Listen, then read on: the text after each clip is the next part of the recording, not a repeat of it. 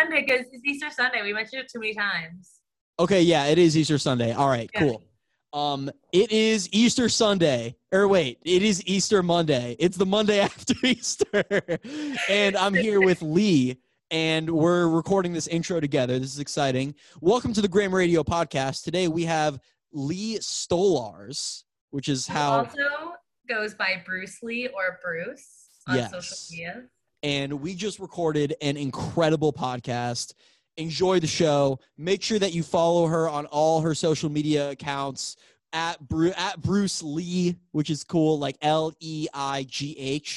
Follow at Graham Radio. Follow at One Music Collective, at OMC.TV. I have a lot of other great podcasts that dropped. Bush League, the Bush League podcast is wild. A lot of cool stories about like underground house music shows in Toronto. Put the Pusha Preme podcast dropped, and and the Juju podcast dropped. Yes. With me and Juju is actually this comedian in New York who we did a 100-day challenge. Every day for the last 100 days, we did 5 minutes of planking and 100 push-ups. Oh like God. We finished it on April 1st, 100 days in a row. That's amazing. That is really amazing. It was awesome. So, but most importantly, listen to this podcast. Me and Bruce Lee. Enjoy the show. Good. Going good. I like your hat. Yes, I like your hoodie. Shout out to the art dealers and shout out to you. Thank you so much for coming on the pod. Yeah, thanks for having me. Of course. This, honestly, I'm not gonna lie. I've been very much looking forward to having you on the pod. Because when I first started it, I made a long list of people who I wanted, and you were very like high up on that list. That's so funny. My social anxiety has been dreading this, so that's hilarious. Well, welcome to the Graham Radio Podcast. Let's just have a good ass time.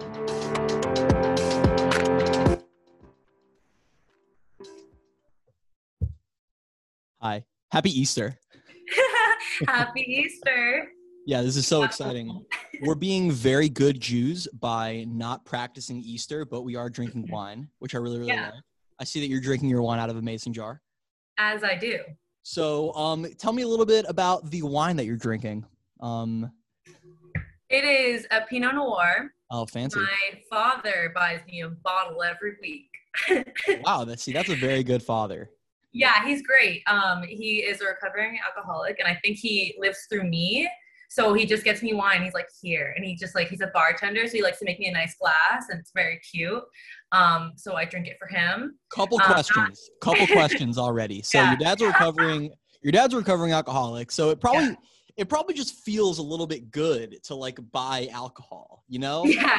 I think it's like a little illegal in his mind, but he can do it. So it's like really probably fun. Yeah. It's like a behavioral thing, you know? Yeah. Yeah. Yeah. Yeah. He's actually, he's still a bartender too. Well, so that was going to be my second thing. So he's still a bartender, but he doesn't drink at all. I mean, like, I don't know if you remember in college, I didn't drink and I was a bartender. Ooh, so I did not. Wow. Yeah, I didn't have my first drink until the end of junior year. Really? And your first drink ever. Any particular reason for that? I just didn't see the need. Like you knew me. You know what? Sorry. With that being said, let's do like a little virtual cheers. Oh, yes, absolutely. Thank you so much for coming on the pod. Happy Passover. I love that. Yes. So any particular reason why you didn't drink until your junior year? Well, obviously because of the family stuff that I feel like a lot of people who are children of that kind of stay away from it. But then I found like in high school and at FSU, I didn't feel the need to drink to go out. Not saying that you do, but like I was having so much fun sober. I was like, why would I tempt myself with seeing what it's like on the other side? If it's fine like this, you know, like why bother? Because I mean that place you could have so much fun no matter what state you were in. It didn't really matter, to be honest. Like it's just how people were there. So I didn't see the point, and then I kind of like got super into it being like my identity, like the girl who didn't drink. I loved being the girl who never drank. It's a good rep. Yeah, totally a good rep. Yeah, people like knew that about me like before they knew me, which I thought was super weird. And like I got called the unicorn, and I was like, this is strange, but I love it. So you want to know something funny? So the animal of Phi Kappa Tau was the unicorn. That was like, yeah. That's amazing. Yeah, like America has the bald eagle. We had the unicorn. Why didn't we know that? I didn't know in college. That's hilarious. Yeah, right. That's funny. Ridiculous. I love that. The last thing I would have guessed. Like, why? Oh, shame. I know, right? That's so funny. But why did you make the jump to like from being the girl who doesn't drink any alcohol to being the girl who like, I mean, yeah, wow, the way that I was saying that made it sound like the girl who went from nothing to like the girl who blacks out every single night. Like, no, because I know that wasn't you. But like, what made you like make that transition to like taking a sip? You know, it's funny you say that because I've actually met people who are creatives in their 30s who still have never touched alcohol. I actually went on a date with this photographer in Atlanta, and he's a photographer for comedians. I'm not going to name drop, but he's super sweet, super cool, has a crazy life.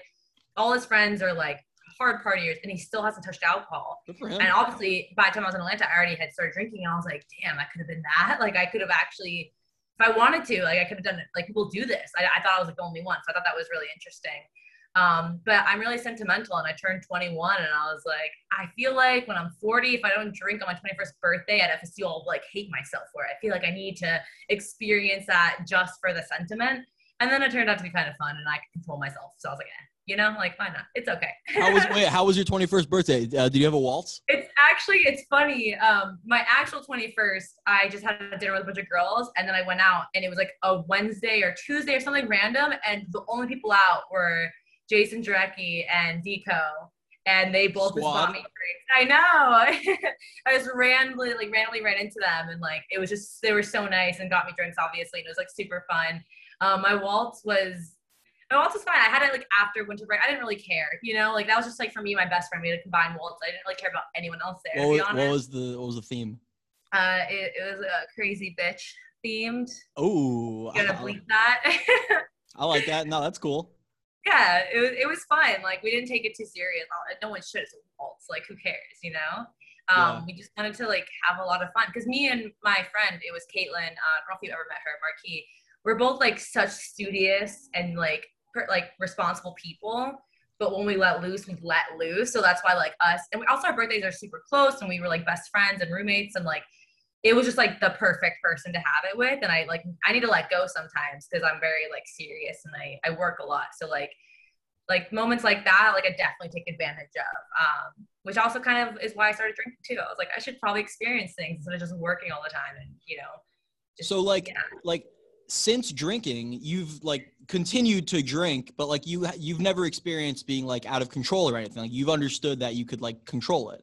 Yeah, I actually that's like the worst part. That's the scariest part to me. Like when I like, I don't know, in Boca, it's weird. In Boca, everyone has money, but they're poor. So kids do drugs and drink from a really young age. Wait, what do you mean? Everyone has money, but they're poor.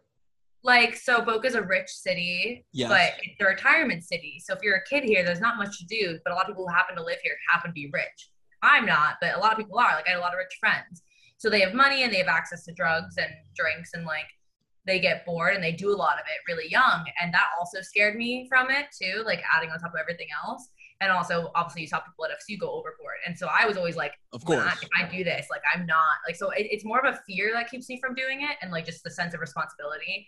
Like, I don't want to ever, like, you know, I definitely had moments here and there for sure. I mean, you know. I mean, come on. Everyone's had their moments. You know, one thing that I've said on the pod before is that finding your limit is so important because then you like know it. And then it's kind of up to you to not cross it. Like, I think that once you know your limit, like, don't try to move the goal line. There's no reason to. Like, it's there. You got to stick with it whether you like it or not. I definitely think, like, I'm happy I waited, but there's also a lot of cons. Like, what everyone was doing in high school and probably freshman year, I did junior year because I waited so long. So I didn't know my limit right away. And, like, junior year, more established, people know you more. So, like, mistakes I made were known. And FSU is, like, so gossipy. So, like, to, for me, like, anything I did was amplified, and I was like, and I was definitely judged. I know I was judged right away because I was known for not drinking, and then I started drinking, and then, like, I was a little more wild, and people, like, liked that I wasn't wild before. And I think that we got to know each other. Yeah, junior year. Yeah. So no, and you're great. You're not one of those people. You were not just judgmental. No, that's not what I was saying. That's not what I was saying. Because, like, I had no idea that you didn't drink. Right, that's true. You did meet me literally. Because the only times that we had met, like, I think that where we met? Your apartment? Yeah, but at Rush. Oh my God. Yeah, yes. I did. I was there. Exactly. Exactly. Don't come for me, but I was there. Yeah. Even though you weren't, actually, I don't even think that it matters now. It definitely doesn't. Like, no, it definitely doesn't. Well, because Vital's kicked off now, so it doesn't matter. Oh yeah, hey, Nationals, we had girls at Rush. Ooh, oh God. That's so funny. Oh my God. Yeah, wow, but yeah, no, see, I didn't even know that you drank, but like, yeah, no, I was just silly. See, like, I always thought that you were like this cool, awesome girl that everyone like liked a lot, which I mean, that's surely what I thought of you. Nice. And then like college ended. Yeah. Or I graduated a year earlier than you, and college ended, and I slowly started to see like a very different Lee come out, like a totally different Lee that, I mean, I'm not saying that I knew you well. In fact, I'm saying that I didn't know you well. And I really still don't, you know, that's kind of why we're doing this. Yeah. Yeah. So like, I mean, you're talking about people talking shit just because you didn't like, you went from not drinking to drinking. But before I really say what I want to say here, let me say this. When I started this podcast, I heard some of my closest people talking shit about me. So like it's like once you start pursuing creativity, it's like let the floodgates open. Absolutely. Yeah, oh, 100%. 100%. 100%. And like, you know, like shit's gonna happen when you start doing what you want to do. So like first let me ask you this. I missed all of senior year for you. So like, is that around the time that you knew that you wanted to do something a little bit different than everyone else? Yeah. So it's actually great that we're talking about this because this was a really big turning point for me. So before college, I'm going to give you the background because it really does matter. College was like the time of my life that I changed completely and no one really knew me except for like my hometown friends. Okay. And so, like, so where do you want to start? I'm going to start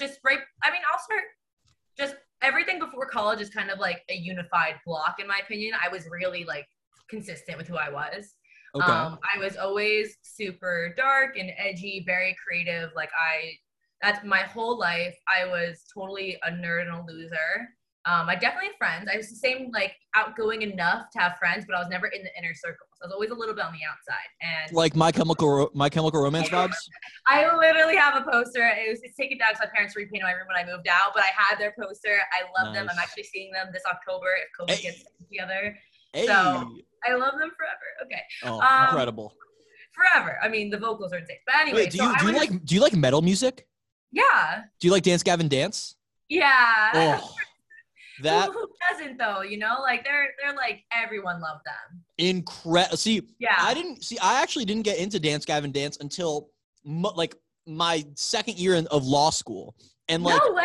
Oh, I love that you did though eventually. Like that's great, but that's so interesting. Yeah, see, like I loved Linkin Park when I was little, and Chester and Linkin Park, RIP. He would do like a little bit of screaming, but like I would listen to But I would listen to Dance Gavin Dance and hear the screaming and be like, oh, like I like this, but I just can't get over it. Finally, I got over it. And now like, oh my God, like instant gratification, artificial selection.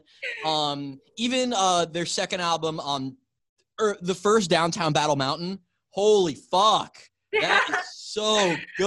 I love this. Yeah. So like, feel like Dance Gavin Dance was like really big with everyone else coming up in like the punk pop world at the same time, even though they're not exactly pop punk. They kind of got grouped with all the bands at the time, like Tank Disco, Fall Out Boy, you know, My Chemical Romance, like all. Even though they're way harder though. Yeah, they are. Like, I mean, there's also like Bring Me to the Horizon. Like everyone was at like the same time, kind of. And that was like our high school time, middle school time. So I love that. Like, and some of them are still doing their thing and they are reinventing themselves, which I love and I'm so happy about. So I love that someone like in law school is being introduced to them because like they are fantastic. Oh yeah, I see. I got deep, not only into them, but into like other metal bands. Yeah, like no, it's good. I agree. I think if you don't listen to screamo right off the bat, at first it's like kind of startling. And it's hard. You're like, what is this? But once you get into the groove of everything about it and the way that it's the way it makes you feel, it's just like, that's it. There's nothing like, I mean, like I can't be at those concerts and like not headbang and like, you know, like I can't not like just, you know what? That being said, when you show someone a song that a part of it sounds like this, it can be understandable that they don't like it. You know what I mean? You know, my times I would purposely be driving a car with all my like friends who were not into that stuff and blast like even Marilyn Manson. Very sad about that right now, but I would blast him because he doesn't do screamo, but his voice and his like music was rougher. And people would be like, Lee, what the fuck is this demon shit? And I was like, he's a genius. He's also a monster, so I'm not gonna praise him. But I've heard a little bit about what's gone on. He's been like sexually harassing women or something. Oh my God. Oh my God. It's awful. He is actually my earliest artist that I was obsessed with before all the bands was Marilyn Manson and like Tyler the Creator. And then like Fall Out Boy. Nice. Like, but like that was my two sides of my personality. Also with Eminem, it was like a weird roundabout circle. Cool. Very cool. Yeah. And Marilyn Manson, why I like Marilyn Manson and why I like Tyler the Creator is that they did a little bit of everything. They were true artists. They weren't just like a rapper and a singer. Like they really did everything and they were very much themselves. I think they stood out in their genres at the time and like they both were very intelligent and people would want to shit on them for acting dumb or doing stupid things or like Tyler would do like dumb shit for like whatever. He didn't give a shit. He was with his friends. He didn't take it serious. He took his music serious, but he didn't care about like the Prince shit. And then like Marilyn Manson went there and like had his hard music. And interviews would be like, oh, you're talking about demonic shit. And he's like, I'm literally not. Did you listen? Like, and he would have an intellectual conversation. Like Marilyn Manson would say this. Yes. Like, okay. They're both like different. I was trying to like go from back to forth, but they both were perceived differently and they both were more intelligent and had more purpose behind their art than people realized. They wanted to judge them off the bat and not look deeper. Because, you know, in the beginning, Tyler did some goofy ass shit and Marilyn Manson was just immediately judged for how he looked and how his music sounded. But when you look past that, they were intelligent and they were beautiful and they were amazing. But everyone wanted to judge so fast off the first thing they saw. Which people tend to do. Right. But so for me growing up, I was so amazed. They both were really young too. Like not so young, but not like Billie Eilish young, but like pretty close when they entered the scene, I feel like.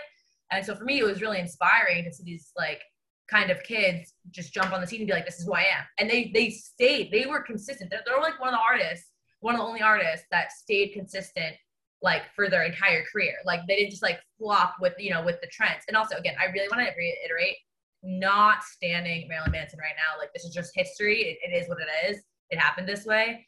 But just to give some context of what he did, it was abuse, but it also was torture. And there was like some kidnapping involved. And it was like, not just to his girlfriends, it was also to his friends around him. Like he was just like toxic to everybody around him. Really? See, I heard...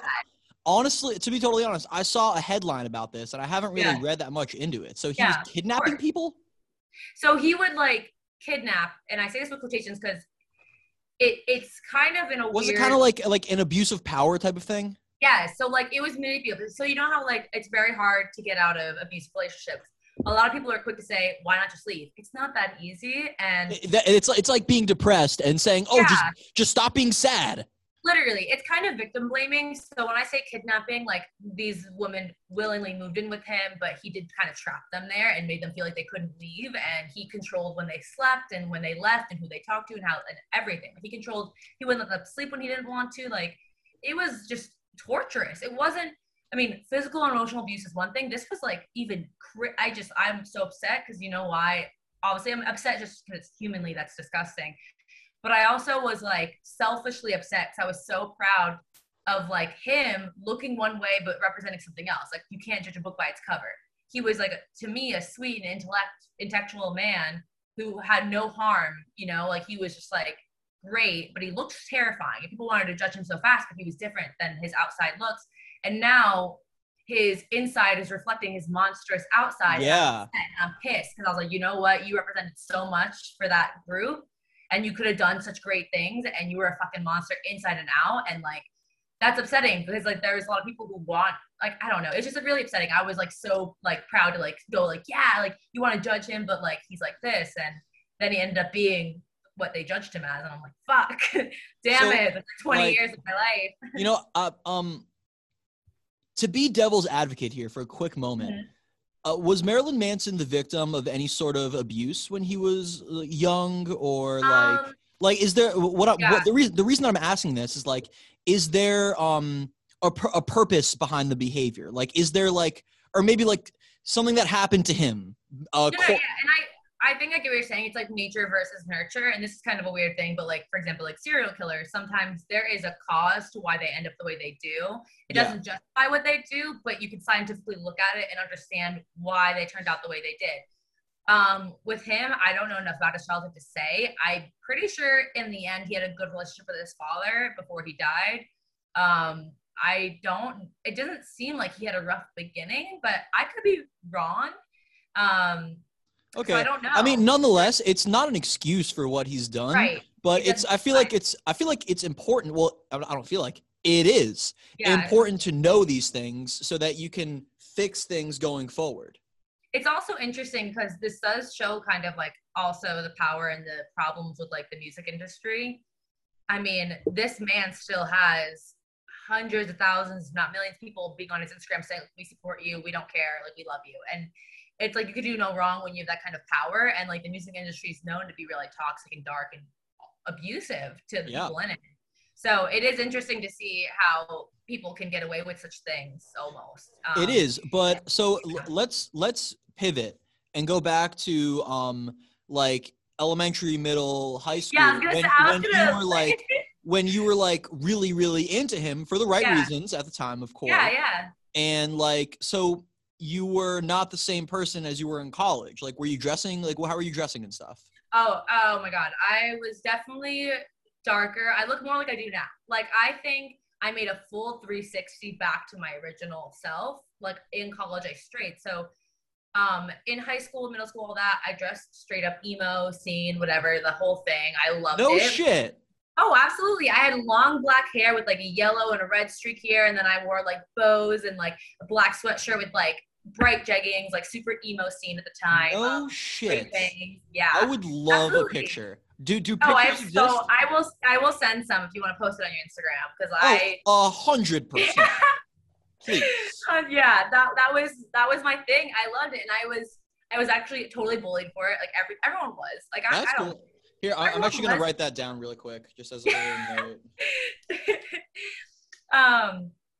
But, you know, I was really into kind of being that loner. I loved being in the outside. I loved being unique and weird, and I kind of embraced it. But I did want I wanted the acceptance of the inside really bad. I wanted to know, like, I remember thinking to myself, how do those people think? How do they respond to people's comments? How do they talk to their friend groups? What makes them different than me? Like, I literally want to know how normal or mainstream people in my eyes interact with each other to be considered mainstream. Like, I couldn't even think of like around what time was this?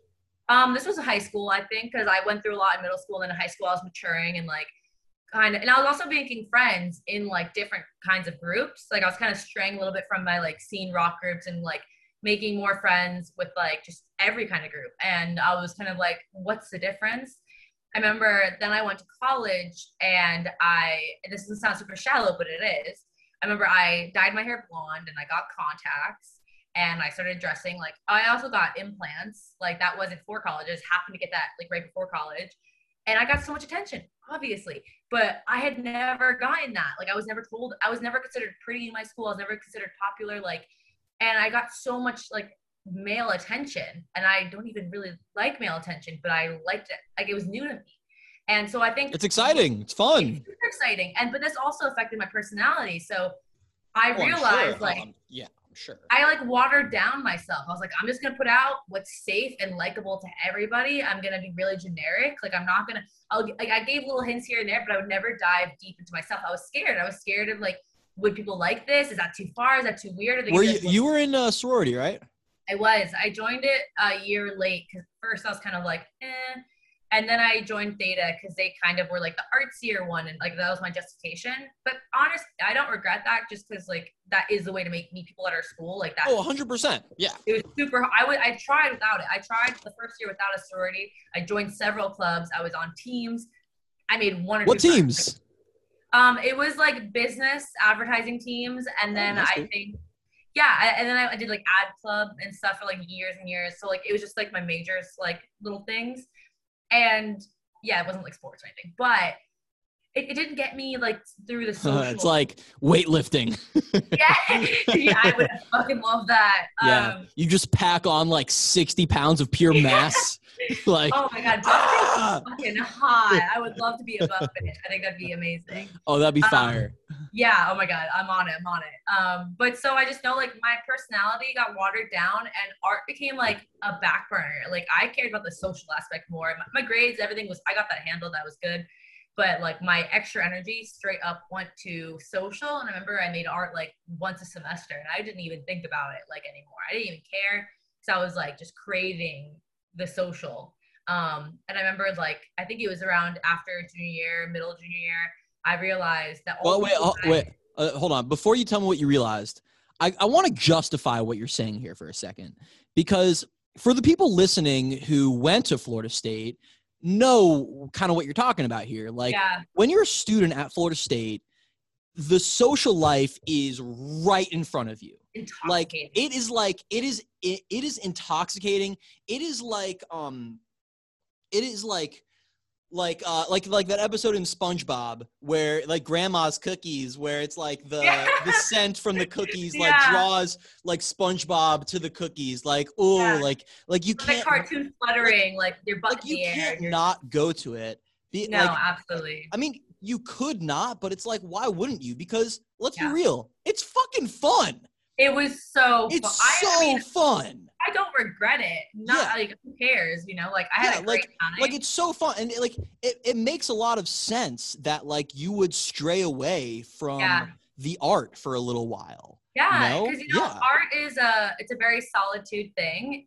You do it in private by yourself for hours on end. I mean, that's how it works for me. So it was like, do I want to spend the whole day painting by myself, or do I want to go see, like, 20 people and do something really fun outside and, like, and that to me was like, obviously I'm going to go hang out with you. I'm not going to be able to do that. Like, after, you know? Right. So, and if you don't go and do that, you're going to hear all about it when they get back drunk at 2 a.m. Yes. Yeah. The word FOMO definitely came up in college. And that's when it was like, cool. Oh, for sure. It's a real thing. It was absolutely such a real thing. So obviously I know you're saying like, that makes sense, but obviously you can tell in my voice, like I was like, oh, like hard on myself about that because art's so important to me now. I was like, how could I ever let that take a back seat? That's like, you know, but I think I realized towards the end of college that it was all very shallow. It wasn't real friendships a lot of the time. Like it wasn't the right thing to be focusing a lot of my energy on towards the end. I ended up like graduating early and dipping. And that's when I had, hold on a second. Nice. What is that for? Graduating early and dipping. Oh, okay, cool. Yeah. I did that. Nice. Thanks.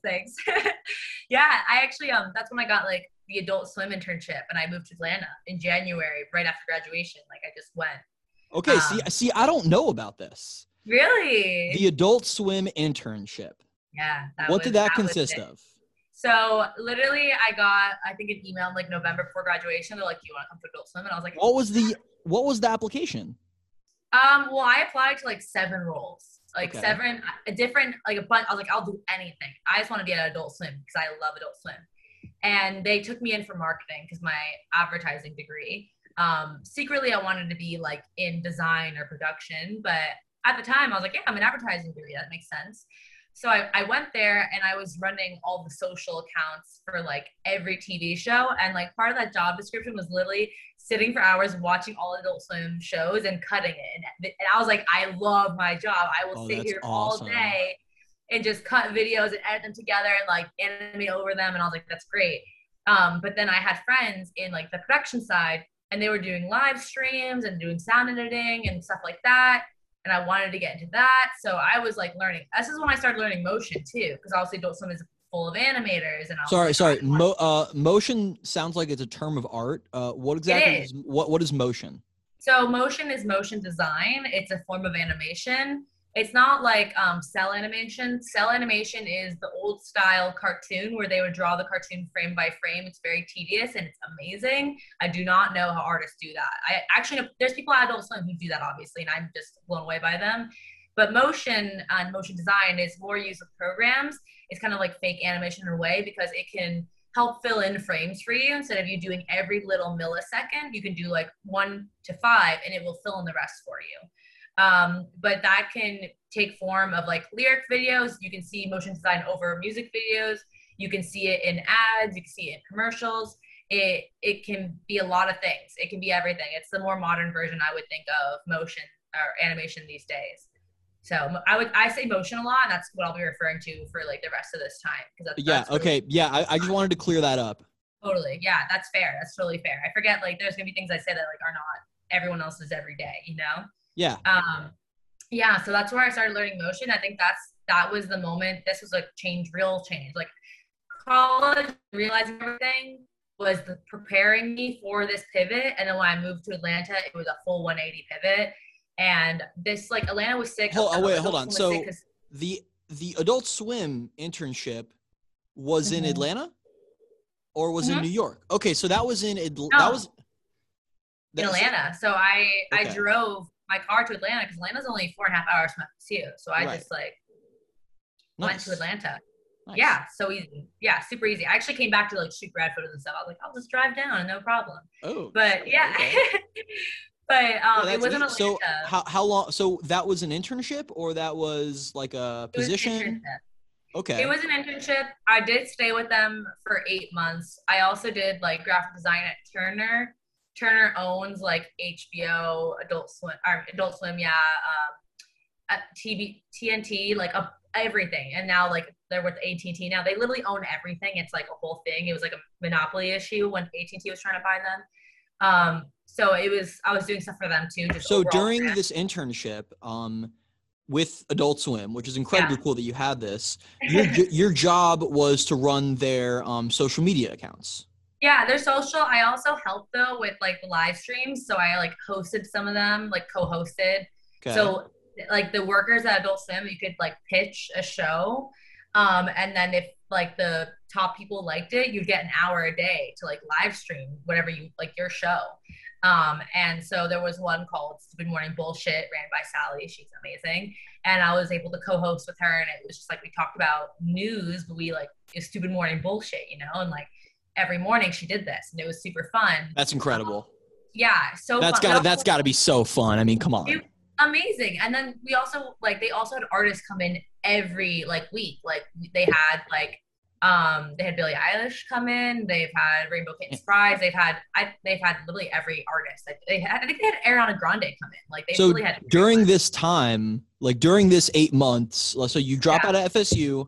Now you like begin your 8 month or not drop. Wait, no, you graduated. I know, later. Yeah, sorry. I graduated, but I don't really care. My bad. No, I didn't mean to say drop out. You graduate FSU early, and now you have these 8 months at Adult Swim. Not only are you dealing with their social media accounts and their live streams, but I'm assuming that you're also getting back into your personal art. Yeah, that's exactly when it happened. I think Adult Swim was really, really crucial in like refinding myself again. Everyone there did not give a shit about how they looked and how they came off or how they were perceived. They did what they wanted to do. They dressed how they wanted to dress. There was a lot of freedom.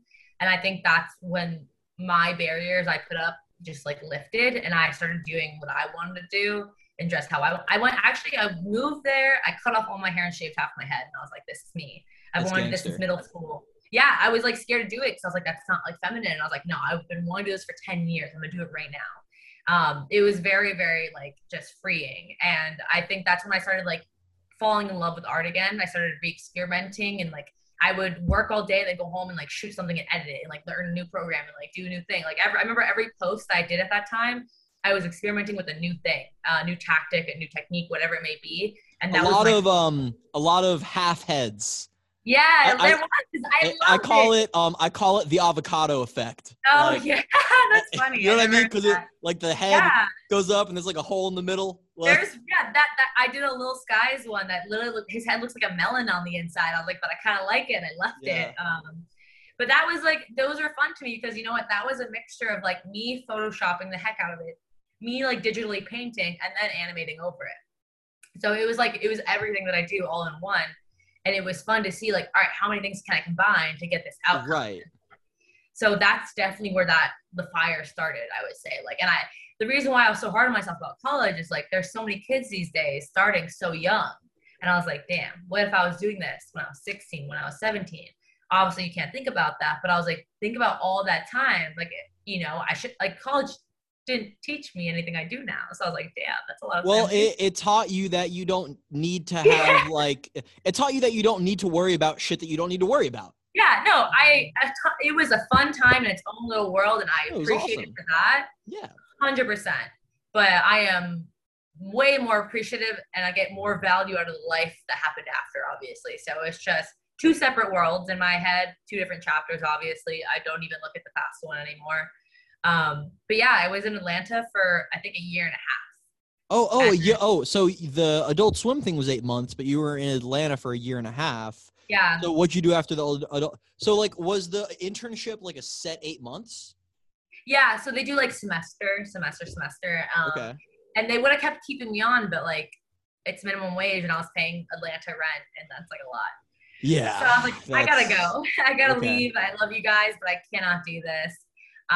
Also, honestly, Adult Swim had like a lot of like sexist issues and like they had a lot of shit. A lot of issues. Oh, one good thing, I gotta say this. There's a great guy there though. The sexist things are like, don't worry, that's like old news, it's done, but like I felt it when I was there and I was like, nah.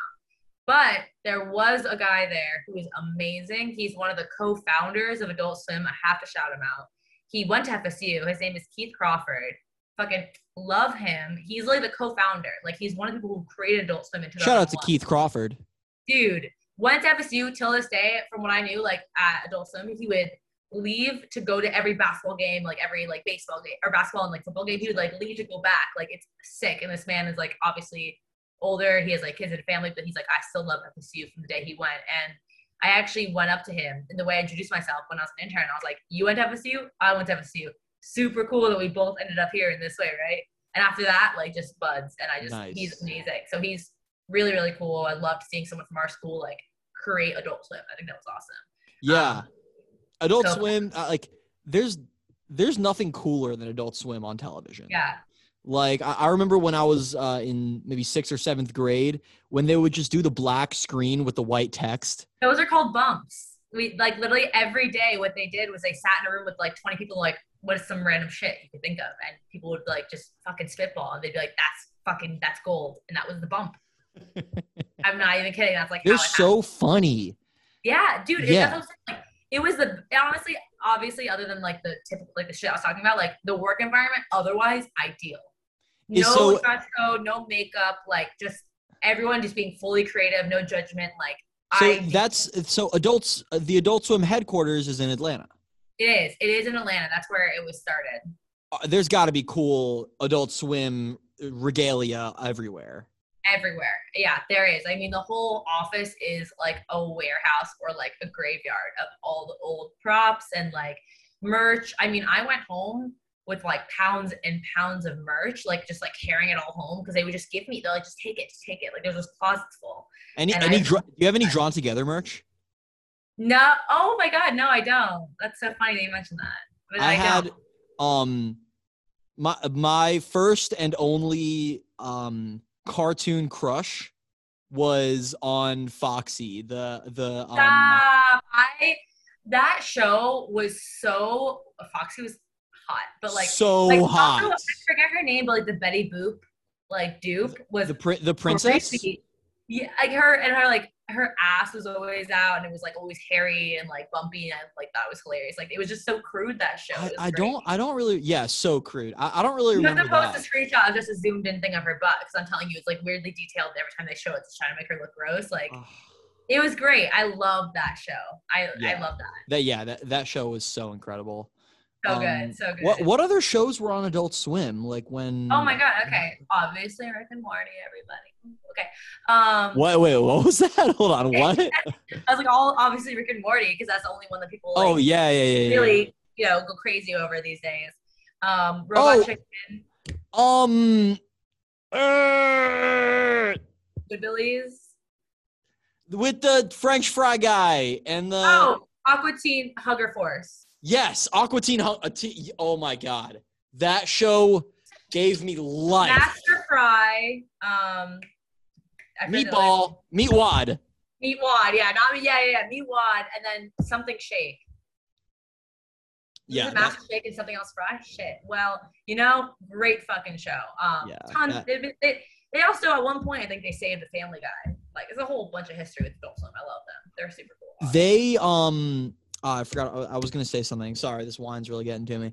What the hell was I going to say? God, Adult Swim is... Oh, yeah. Super Jail. Oh, my God. Yeah, Super Jail. I was going to say, Super Jail was wild. Yo. Did you see their April Fools? No. Stuff they posted? So, for April Fools, what Adult Swim just posted was, like, all kid versions of their shows, just to piss off people who like are like, oh my god, it's X-rated, obviously it's Adult Swim. That's so like the way funny. It was amazing. They had a Super Jail thing in it. Everyone's like, yes, bring it back. But it's funny because Adult Swim, like what that means is back in the day, like at public pools there would be Adult Swim time. That's when only adults could go in the pool. Yeah. That's a point. It's after hours, like it's for adults. Like, right, you know, it's not our fault that like we'd watch it after midnight when our parents were asleep, but like it's, you know, literally called Adult Swim. Yeah, it's literally not for kids. But all the kids watched it anyways. It's hilarious. But yeah, so they did that, and I thought that was really clever, and I really enjoyed that. So I just had to say that. And for glass number 2, woohoo! I'm about to text my brother to bring over the bottle at this point. You know, might as well. I didn't bring mine next to my desk. I didn't think I had. Can't waste a drop. Absolutely not. Not on Easter Sunday. That is a sin. Not a single drop. I mean, come on, it's Easter. It's Easter. We're in a pandemic. You know, we cannot be wasting drops of wine here. Oh, my God, no. That's not why Jesus died. Not for us to drop wine. Not for this. Not for this. No, hell no. Hell yeah. God, there's got to be so much cool. Wait, so what, like, cool merch do you have from Adult Swim? My favorite is actually, it's in the back. I'm not going to grab it though, because like my room's a mess, but it's like an extra large jacket that has Adult Swim embroidered in a Gothic font. Ooh. That's just my go-to. I have like merch from obviously like every show. I had a lot of those like Funko Pops head. I had a lot of Robot Chicken posters. Nice. I have several hats. I have a Robot Chicken and Rick and Morty hats. I had like mugs. Like I have so much. Oh my God, Rick and Morty. While you were there, must have been the topic of conversation. So, it's funny because I was there too before they released. I think it was season 3, and that was like the most controversial is coming out season. And I remembered like it was a thing people were always asking me, and like I knew what was going on, but I couldn't talk about it. And it just like it was a bunch of internal bullshit, but eventually, obviously, it came out. But I remember saying that's all people wanted to talk about, and that's why I mentioned like the Rick and Morty, whatever, because like that's all everyone cared about. And don't get me wrong, I love it, but like it's not Adult Swim. That's one itty bitty like footprint out of everything that they've done. You know, like all the shows. So I just like there was so much hype for was it season 3 or season 4 of Adult Swim? Because like they came out with like a couple seasons, then it was like 2 years before they came out with more. That's the season I'm talking about, whether it's 3 or 4. Maybe it's 4. Yeah, but I honestly don't remember either. Yeah, that's where I was, though. That's exactly when I was there, and I knew the talks that were going on, and I like knew what was happening. What was happening? I mean, it was – I don't know how much I can say. I didn't sign an NDA or anything, I don't think, so it's not like an issue. Okay, did you sign an NDA? I don't think so. Okay, and the season's already out, so you can probably say shit. What happened? I mean, it was just money talk. They just knew they were getting big and they wanted more money. Yeah. And that's fair. I mean, like, I'm pretty sure the writers are fucking assholes, but that's also already known. So I don't feel like that's bad to say. Like, that's literally known that they're crazy. What's his name? Dan Roiland? Yeah, ban something. Is it Roland? Yeah. No. You know, he's an asshole? Like, yeah. I think they're both assholes. But isn't one like a super creeper? I have no clue, honestly. Okay, so like the one who does all the voice acting is just, I think he's like just a normal asshole, like no big deal. Okay. But the other one, which I think is, I'm not gonna say names because I don't know if I'm wrong. But the other one who's not like the voice actor, because the voice actor who also is a writer does Rick and Morty, by the way, which is okay. Sick.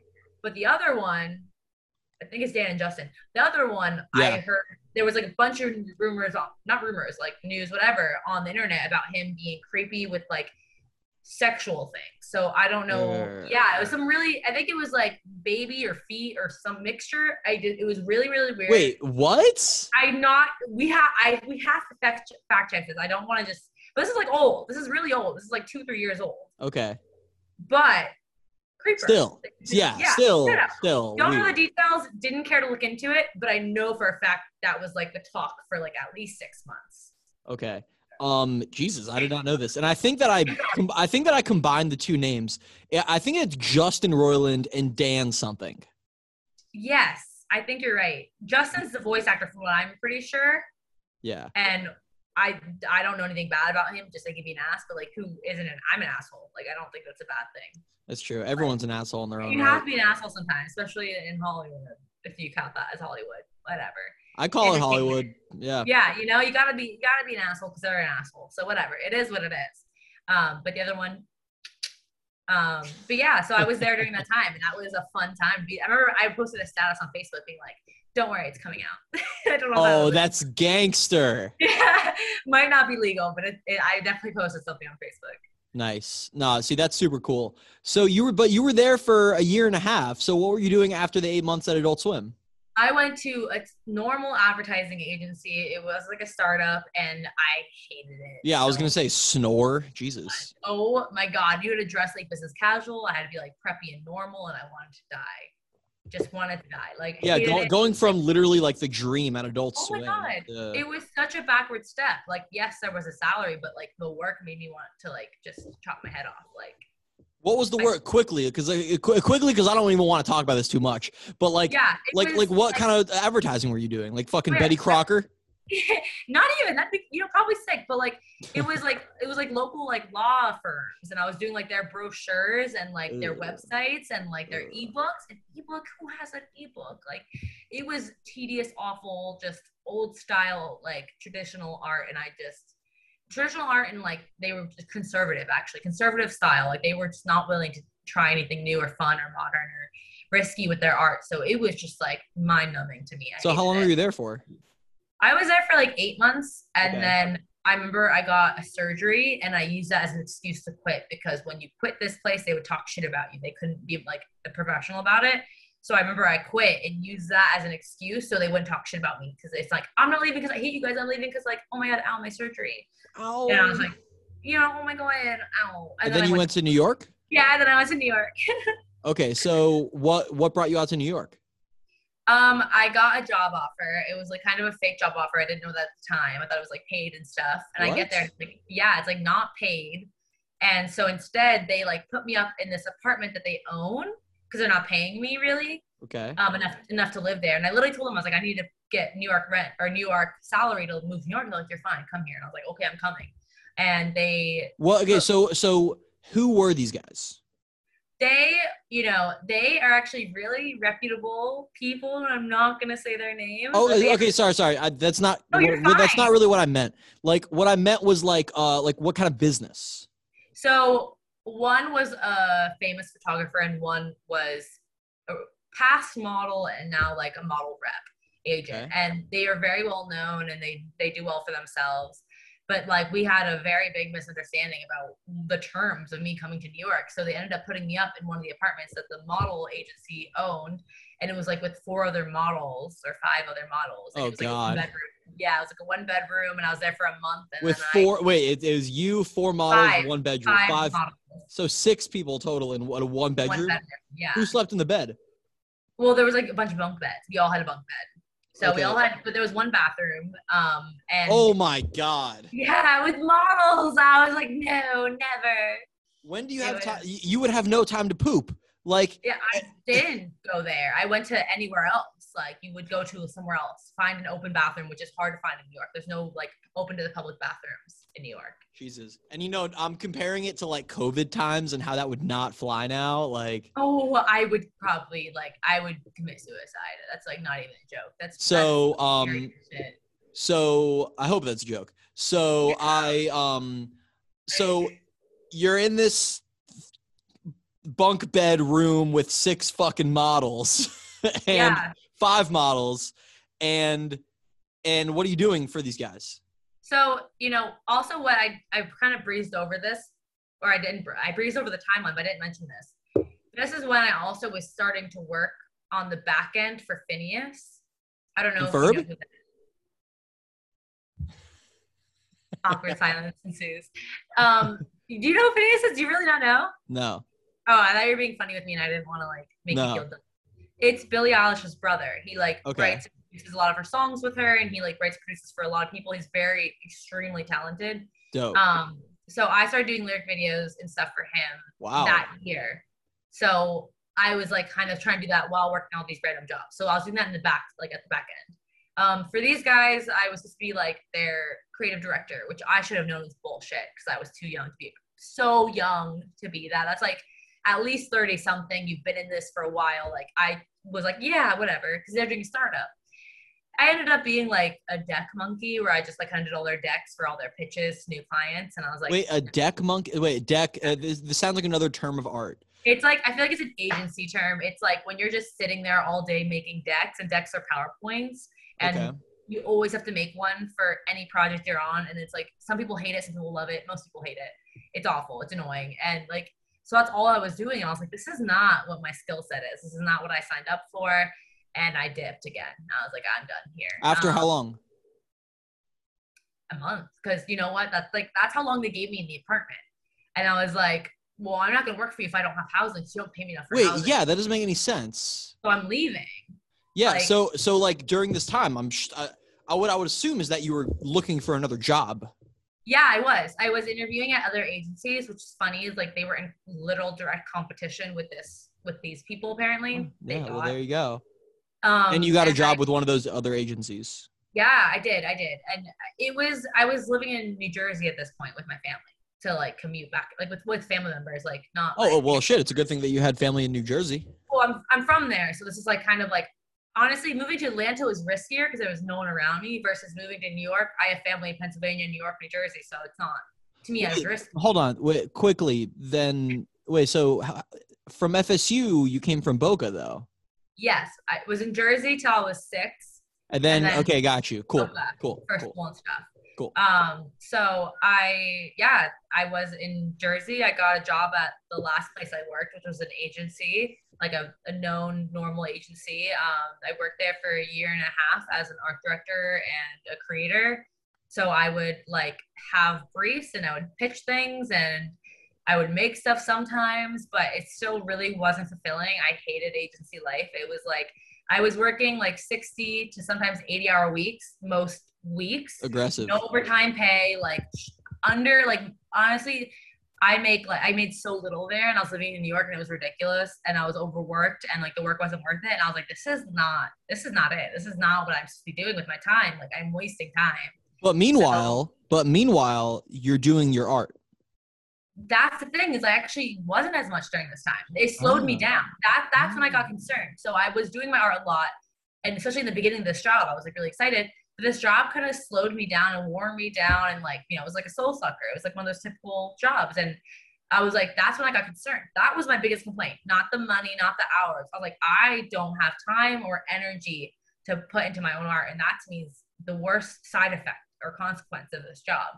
And that was actually particularly why I now live in Florida. I moved back with my parents after never living at home since high school. I moved back here so I could quit that job, because obviously I need a paycheck to live in New York, and do my own thing. Like that's what motivated me to like leave my beautiful apartment with my like beautiful roommates. And yeah, that is so I applaud you.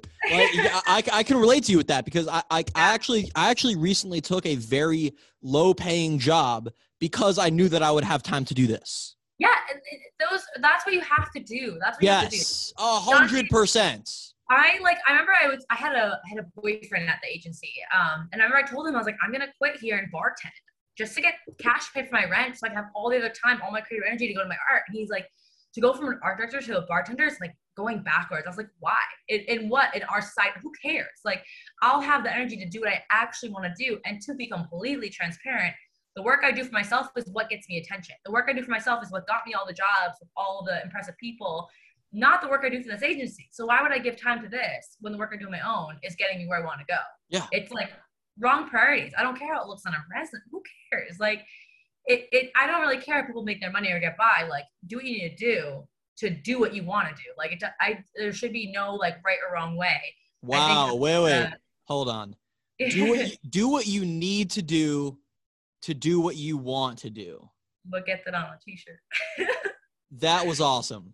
Thanks. Yeah, it's true though. I think there's a lot of pressure in America specifically with the American dream and with the grinding of like, you need to be working this typical job and you'd be like killing yourself at this job and then go home and kill yourself more. And then you're going to make it. And only that is admirable. If you do just the job, then you're lazy when you get home. And then if you do just the side work and you're working a service job, then you're not like worth all, you know, people judge you no matter what. And they put pressure on you to do it their way, that they're like kind of conditioned to like, that's what's respectable in this country. I can't speak for other countries because I don't know, but in this country, I know that's like kind of a thing. And that shouldn't be the case, in my opinion. It's like super detrimental to like mental health, the physical health. And a lot of times it doesn't even get you where you want to go and you're still financially burdened. I think a lot of people I know work so hard at these like normal 9-to-5s, they kill themselves at them and they're still like living paycheck to paycheck. So like, if that's not what you love to do, if you love that, that is fine. If you were like, I love the schedule. I love being content and comfortable. Then you win. You wanted life, live your fucking life. That is, I honestly am jealous sometimes because that sounds great. It sounds simple. I wish that I could just be, satisfied me. If I could just be fulfilled with like a corporate basic job. Yeah. Oh my God. That would be awesome. So easy. It's like, honestly, being a creative or wanting to do your own thing, it's a choice. It's a choice because it's fucking hard. There's no promises. And it's the risk of everything, but it can be the most fulfilling and rewarding thing. But it's hard. It fucking sucks. Like, it does. Oh my God. It's the best, but it sucks because it's like, okay, the shit that people see is 5% of the work. Yes. Like, absolutely. 95% of what people see you do. Sorry, that sentence made no sense. 95% of what you do, people do not see. Absolutely. Like, you only see the final product. You do not see anything else before or after. You see none of that. I mean, just like the creative process alone can be so, so difficult. I mean, a lot of my shoots that I do them by myself at home. I don't have a green screen. I don't have lighting. I don't have anyone to take photos for me. So I'm sitting there, like, setting all this up by myself, like, trying to make it work in the most unprofessional setting. It's really stressful a lot of times and it doesn't work out the way I want it to a lot of times because I don't have what I need. And I try my hardest to get the final, output to be what I want. And it's funny because some people will be like, that is so sick. And I'll be disappointed. So I'll be like, that's not what I wanted. And you think it's sick because you just see the final product. You don't see like the effort I put in and the dream and the vision I had for it and to get this final product. And I'm happy you like it, but it's, maybe it was less or more, whatever, like, you don't know everything else that goes into it. You don't. Right. And there's a lot of that. There's a lot. And it's like, not only do things like go into making it, but things also, and you'll know this because you've done things in advertising, things go into like making it known. Like, oh my God. Absolutely. Yeah. Let me tell you something that I do with as many of my podcasts as I can. Obviously the editing and this and that, and then boom, it's distributed. Then let's say that I do a podcast with, I don't know, Psych Montano, who's an awesome Tampa rapper. I'll DM Psych Montano's followers on Instagram, hey, check out this podcast. Right. But the problem is I can't do that to more than like 25 or 30 people a day, or I'll be put in Instagram jail. So there's other things that I have to do. And it's like just people minimize the difficulty of just creating posts. Like, one thing that I learned pretty recently, and I talk about this publicly because like, I'm happy to share this nugget of information. Yeah. You can share You can save drafts of posts on Instagram. You can save a ton of them and then just slowly disseminate them over time. And like when I say save posts, I mean fully captioned and hashtagged up. Yeah, exactly. And then you can easily – so you know what? There was something you said that like really resonated with me, and I just kind of want to make a comment. People like, at least in my advertising world, like a lot of brands and stuff are like, oh, it's just social. If it's just social, why does all your money go into it? Why are NFTs making so much money? Why is the whole world turning digital? It's not just social anymore. Maybe 10 years ago, you'd be like, what is social media? Who cares? Like, we love commercials and we love billboards and we love movies and we love all that traditional form of like media. But social is everything now, and people want to diminish it and invalidate it and minimize it because it's, we know it as social media and we just post it. No, it's everything now. It's how we get. It's not social media. It's social networking. Yeah. It's so much more for brands, for individuals. It's how like literally every single, you know what's funny? I want to delete my Instagram so bad because I hate the pressure of it. But every single job I've ever gotten, even my corporate jobs, I've gotten from my Instagram. Every single one. That's what they see. And they're like, that is sick. And I want to hire you. Like, that's how I got in contact. I remember I looked up like Billie Eilish's manager back in the day, and I found him. I emailed him my Instagram. He's like, let's work together. Like every person I've reached out to from Instagram, that's how they respond to me, is they see my like social. Like your social so much more now. And like people can't diminish how much it takes for each post, because each post does add to everything else you're doing and curating on your grid. And it does like continuously have an effect on whether or not you're reaching out or not. Like there are algorithms, there are followers who will leave if you kind of stray. Like, yeah. Oh, totally. 100%. It's a lot more thought and strategy than people want to admit. It's not just post whatever you want. We're not just some cute influencers that just post whatever we want. And even those people are still planning it out. I don't want to diminish what they do. They're still planning out everything. Yeah. But people think it's so easy, right? It's not. None of it's easy. It's actually you gotta stay in your lane. And like that's not a bad thing. Like it's like if you have a fucking banana business, don't start selling houses. Like, no one's gonna buy your houses, dude. Definitely don't do that. That is an extreme jump. I don't know how someone would launch to get there. I do agree though. Like, you know, if you don't know, that's fine, but don't diminish it. Because it's a lot of work. Like you said, you can go every day and you could try so hard to reach out to these people just to get like your name out there, just to get traction. And you could do that every day. And you'll probably do that for a while, and then it'll pay off, you know? You have to keep doing it consistently every day. And that takes a lot more energy than people realize. It's not just like, oh, I'm just sending a DM. Like to go through that and like also to not get a response sometimes and not get the response to what you're putting out energy wise. It's like, oh, that sucks. This is I'm putting out a lot of stuff and I'm not getting a lot back. Like you have to push through a lot too with that. So I think like when it comes to being like your own individual brand or pursuing this kind of stuff, you do have to like, it sounds annoying, but you have to keep going. Like you have to constantly keep going, and you're not gonna get. Yeah, it's the consistency shit. Like you really have to. Like I listen to. See, I have phases of listening to Gary Vee, and. Yeah. Just like any mid-20-year-old guy does, I feel like, or any mid-20-year-old whoever. Yeah. And one thing that he says that I love is it doesn't matter how many people are watching. It matters who's watching. Because if 15 people see your video, but one of them is the CEO of Gimlet, then, then maybe he'll like your shit. Yeah. No, absolutely. So I remember like, I was talking to a friend recently. I'm actually going to say her name because we all know her and there's nothing wrong about it. It was Melissa. Love her. Shout out. Wait, do I know Melissa? She's Melissa Sifili. Maybe you don't because you're older. So maybe you don't know her. You may not know her, but other people in Phi Tau do know her, and she's amazing. And hey, shout out to you, Melissa. Love you. I hope that I meet you. I want to say your last name, Liz, but I always pronounce it wrong, and I've known you since high school, and I'm sorry. Hey, fuck it. Let me look this girl up. Maybe I do know her. Yeah, I do that. You know, I'm going to let you sit there for a second. What's her Instagram? Shout out her Instagram. Okay, yes, I will. I mean, let me look it up because I feel like with her – the reason why I want to talk about this is I want to talk about her branding and the follower things. I think it's really important.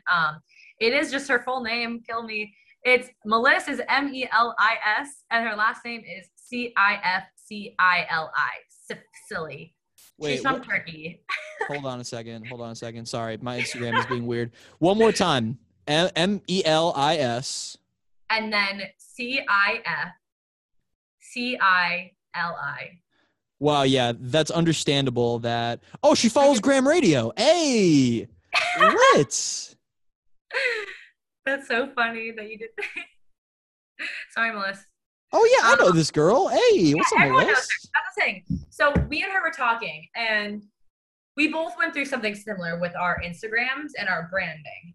We originally had our Instagrams from college of just being like a hot girl posting bikini pics or whatever. We had a lot of followers from that, and we were cool with that. We both then... I mean, yeah, that's something to be cool with. It worked. We both then turned that account into our branded accounts. We just used it and transferred over. I started posting art. She started posting like her branded stuff, which is a lot of makeup. It's like house decor. It's a bunch of stuff, but it's her own personal brand now. It's not just like casual posts. We both lost a lot of followers from that. Yeah. And so, you know, we were talking about it the other day, and she was like, you know, I'm losing a lot. She realized it's a good thing. And I was like, that's good. You're like, she was like, it weeds out the wrong people. I'm like, correct. Like, you're losing the people that don't want to see this kind of content anyways, but you're getting a niche following, which is more important. Like, you want people who actually want to see what you're posting. So you're going to get rid of the people who don't care. That's fine. It may go down for a second, but it's going to rebound back up. You keep being consistent. You'll get the same exact thing happened with Austin Schultz. Like, yeah. He had his personal account. And he had about 1,100 ish followers, and then he completely deleted everything. Yeah. And then started posting his like fitness stuff. He went down to 400, and then he went up to like 1,500.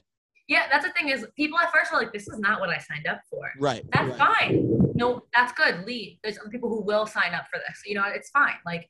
But you have to not get scared of that lull and be like, oh my God, like just keep doing what you're doing. And like, my thing is like, if you're for everybody, you're for nobody. Like you need to believe in your niche and you need to believe in what you're doing. And like, there's people who are going to love that so much more because you speak to them versus like having a generic thing that speaks to nobody. Cause it doesn't like say anything. Totally. Like, so I think like it's a hard transition. It's a really hard transition, but it's worth it. And I think that lull kind of talks to about what we're talking about in general with like, you know, putting so much energy into this and like right away, not seeing a response right away. Like it's kind of like in the world outside of social media, if you start your own business, you're not going to see profit for the first couple of years, right? Like at least for the first year, that's kind of how it feels. Oh, at least. Yeah. You know, that's how it feels. Like it feels like you're putting so much into it, you're not getting the same back and you feel like, oh, I'm going down.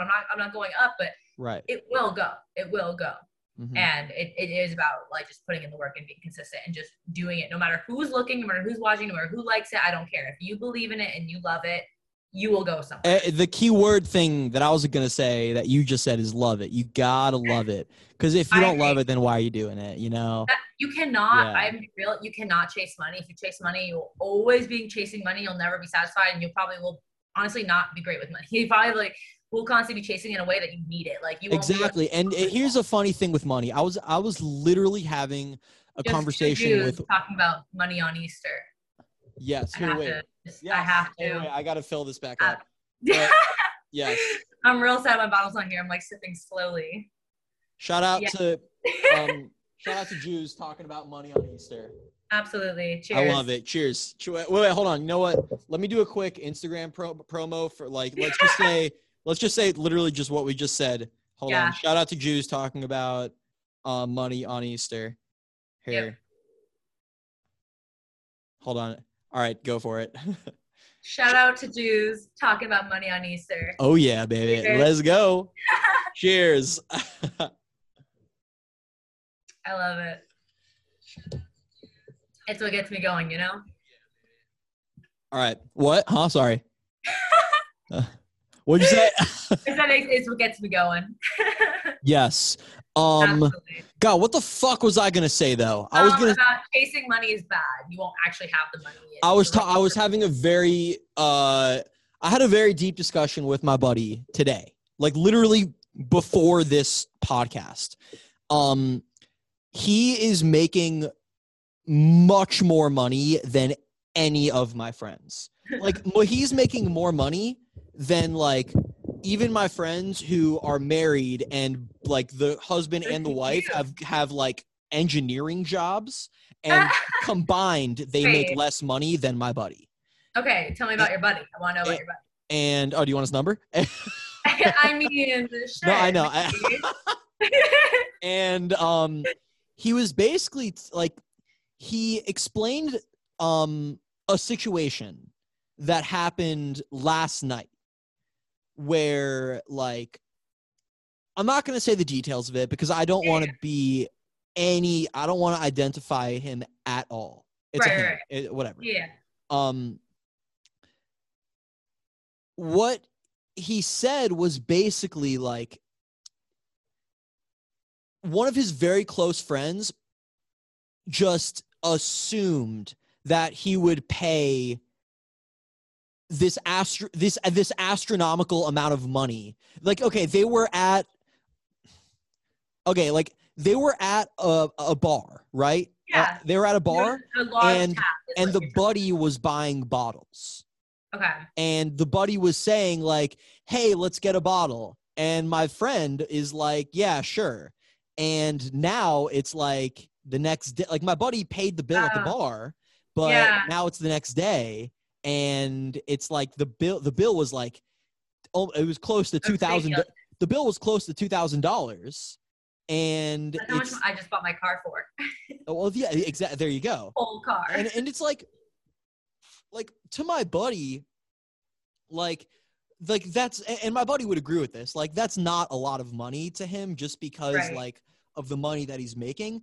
But like, you shouldn't just assume. It's the principle. It's the principle. Like, exactly. You shouldn't just assume that he's going to pay for it just because he has money. Like, you're drinking the same amount, maybe even more than he is. So it's, I mean, like, I've been on dates with people who I know are very well off, and I buy the drinks because, like, you know, I do the like thing, like I buy the first shot. That I have a problem with. No. Really? Big time.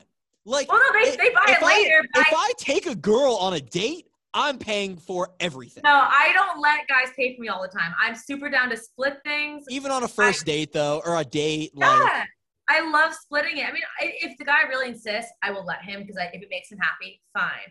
But I have no problem being like, I'll buy the first round, I'll buy the second round, or you buy the first, you know, we switch it off. Like, I love, like, the half and half scenario.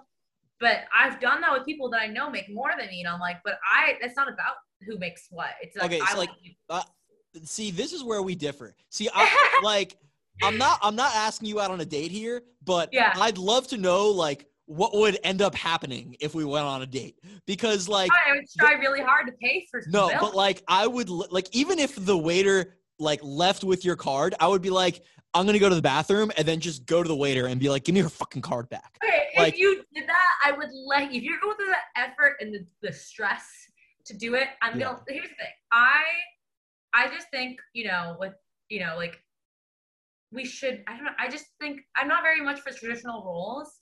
I'm not, and I don't want to, like, only be for traditional roles when it's convenient for me, like, when the man pays, you know? So that's, like, a big thing for me, and I like to pay, but I'm not, like, I get that it's kind of a nice thing, and a man kind of sometimes, like, enjoys doing that, and that's fine, because some men like to feel like they're provider. It's a nice thing for them, it's a nice gesture. It's not, maybe not that deep, and they just actually enjoy doing that. So I'm not going to take that away from them. Like, if they express, I really want to pay for this, let me pay for this, I'm like, okay, I'm not going to push it and argue and, like, you know, make it kind of uncomfortable, but I'm going to try it first, you know, and that kind of plays into the principle of it. Cause I know 9 times out of 10, they're not going to let me pay. I know. Right. One thing that I heard a long time ago, and I totally agree with this, is, if a man doesn't pay, he was not raised right. But if a woman does not offer to pay, then she was not raised right. I agree. I think that you, like, the woman on a date should always play like oh, like, my purse is here, like, my purse is right here. I'm just gonna grab my purse. And then the man has to be like, nah, I got you. You're like, oh, that has to happen. It's funny because I really think it's an unspoken, like, thing that we both sides understand. It's fine. If you want to pay for it, it's cool. Like, if it makes you happy, I'm grateful for it. I know it's a really nice gesture, and it's like, it's a nice thing. I'm not going to, you know. Yeah. But there is a thing of like women don't want like that traditional role, and to be convenient, just take a man's money. I mean, some girls want to take a man's money, and I respect them too, but like, you know, I think it's like an unspoken agreement. Like, I get it. But, right. But you know what is really, really nice though? Like, I've had like two pretty serious relationships in the past before. And like, I love, thank you. Here. Oh wait, that's the wrong one. Hold on. There you go. Thank you. Thank you. I've survived. So I try to pay as much as I can. But and you know, like as you get deeper into a relationship, you start to split things more often. Yeah. But like, I love being, I love like when I get recognized for like my, like for like trying, you know, yeah. I love when I get recognized for like doing good, and yeah. Such a great, like tangible token of recognition is when the girlfriend is like, you know what, Levi, I got you. Like, yeah. You know what, I'll get the call. Levi, I'm taking you out tonight. Where do you want to go? And I'm like, babe, stop it. Like, you know, it's actually so funny because I feel like there is, like, this is such a turn of conversation, but I do love it. There is like this pressure on men to be like romantic and do all the first moves and stuff. And I remember I actually had a boyfriend. He was in Phi Del at the time, and we dated in high school. Shout out Bobby, you're a great kid. But hey. He was a great kid. Great dude. We had a very civil breakup. We're still friends, like 6 years later. Love him. And he's actually best friends with Austin Schultz. Yes. They're best friends. Quick shout out to that whole crew. Shout out to Guller. Shout out to Pedro. Oh, Pedro. Yes. Shout out to all of them. That's who I'm talking about. That's the Bobby. I'm dead. Yeah, like he played in the band with Angela, I think. Yeah, and, yeah, with yes. Yes, quick shout out to all world, of them. Very tiny. But I remember he did such a big, extravagant things in our relationship for me, like amazing things for Valentine's Day and stuff. And I was just taking it. I was loving it. And one day he's like, why don't you ever do this for me? I was like, oh shit. I was like, I love you so much. I was just so happy accepting. I didn't think about the fact that men want this too in return. Like, it's so normal, like for women to put on the man, like you gotta be romantic and surprise me and do these things. But I'm not saying women don't do that back. I'm sure people do. I didn't think of that at 19. I was like, oh shit, I should be also giving, because it is a sign of appreciation. I'm like, I love you, that's why I'm doing this. Doesn't matter what it is, it's the idea of doing it. So I can understand why when your girl is like, I'm taking you out, it's like, yay, thank you. Like, that's so cute that you want to do that for me, yes. You know? Like, it's what it means, it's not what it is, you know? You want to know what my buddy did? My buddy's a fucking idiot. So he was like hooking up with his girl for 6 weeks. They drunkenly became exclusive on like New Year's or something. And oh God. After like 6 or 7 weeks of them like hooking up, she was like, "Hey, I want to take you out on a date." And he was like, "Awesome." He had her, and she asked him, "Where do you want me to take you out?" My friend had this girl take him out to like the most expensive fucking steak restaurant, and he got like a $60 steak. He was like, "I am milking this moment." Yeah, and they broke up like 3 days later. No! Yeah. He's like, "I am your sugar baby for the night. Treat me right." So fucking funny. Yeah. That's amazing. He called me like the day after, like, "Bro, I think I fucked up." I'm like, "Yeah. Don't order the porterhouse, dude." Like, what are you doing? I wouldn't do that on a date. I would never, with someone else's money, I try to order the cheapest shit. I get so nervous. You see, I don't want to do that. I've been on that date before, though. Like, I've been the guy. Like, I've been on a date where the girl immediately orders a double tequila soda, which is like from like a male side, from like a purely like male side, I'm like, all right, cool. But then from like my wallet's like, come on, bro, fucking for real. Yeah. Yeah. No, it's like, it's consideration, because it's like, we're all young, and I know you're doing this to be nice, and I'm not trying to like hurt you here, hurt your wallet, you know, like I'm just happy to be here with you. It's not about what you're spending on it. So I think it's that consideration, unless the guy or the girl is like, I want you to get the best steak on the menu. I want, you better get the best steak. I'm hell yeah, you're getting the porterhouse. Then yes, go for it. But if it, you know, otherwise, I think it's just common courtesy to not expect them to be a bank and just like dish out all the money. Order a cheeseburger. Don't get the steak. Order the cheeseburger. Or get like a shittier like piece of steak or you know section whatever it is on the cow. Like there's some cheaper ones. Just don't get the a different section of that cow. Yeah, you know, get the cheaper rank. It's okay. It still tastes good. I'm sure it'll be fine. Yes. Oh my gosh! Wow. Relationships, huh? How's the dating game in Boca? I can't imagine it's very good. Non-existent. Yeah. It was the same in Weston. Yeah, non-existent. I think it's funny. My last two things that I've had. So one thing was a fling recently, and the other thing was a full-blown relationship. Both of them were guys that I met years ago and then rekindled because I knew nobody else. Like when I moved to New York, I rekindled with a guy I knew from an internship and dated him for almost a year, like full-blown dated him. And then I got back to Boca right after and rekindled with someone I knew from college just because I knew nobody else. And I was like, this kid's hey. And I was like, I know you and it's comfortable. And that was it. And then that ended. And then I was like, no one else because no one here is just like, there's a certain person I want. And it's like a creative person. And like, if you're in Boca, like when you say there's a certain person you want, there's like a certain like idea of a person that you want. Yeah. I think just the end up. I have the same. Wait, can I describe describe my future girlfriend to you? Yes, I would love to hear it. Maybe I've got people in the back of my mind. I can just like rotate through. She is super into podcasters. That's it. She likes Jews and podcasters. Yes. Shine. She loves chicken wings. And she is super down to produce podcasts and, I love that. And loves learning about video production. That's probably for sure a girl out there for you. Oh, for sure. Come on. That's for sure. Like, if and straight up, like, she can move in. Like, she can move in. I have his number right here. I'll read it out on the podcast. Please. Like, she can move into my place, and she can just – if she just does Graham Radio podcast for me, great. I'll bring in all the rest of the money. He's ready to be a lesbian with you where you meet and move in immediately. U-Haul is ready. Just move in and produce podcasts with him, and he's down. So whoever it is that's hearing this and is interested. I'm going to change up my whole Hinge profile. Maybe you should. Yeah, maybe. All right, who's your ideal boyfriend? When I say ideal, I mean the future boyfriend who's happening. Yeah, it's happening. I'm manifesting that shit. I don't care about physical, but I'm going to give a description of physical, which shows a lot of people that I've liked in the past, so it's like kind of funny.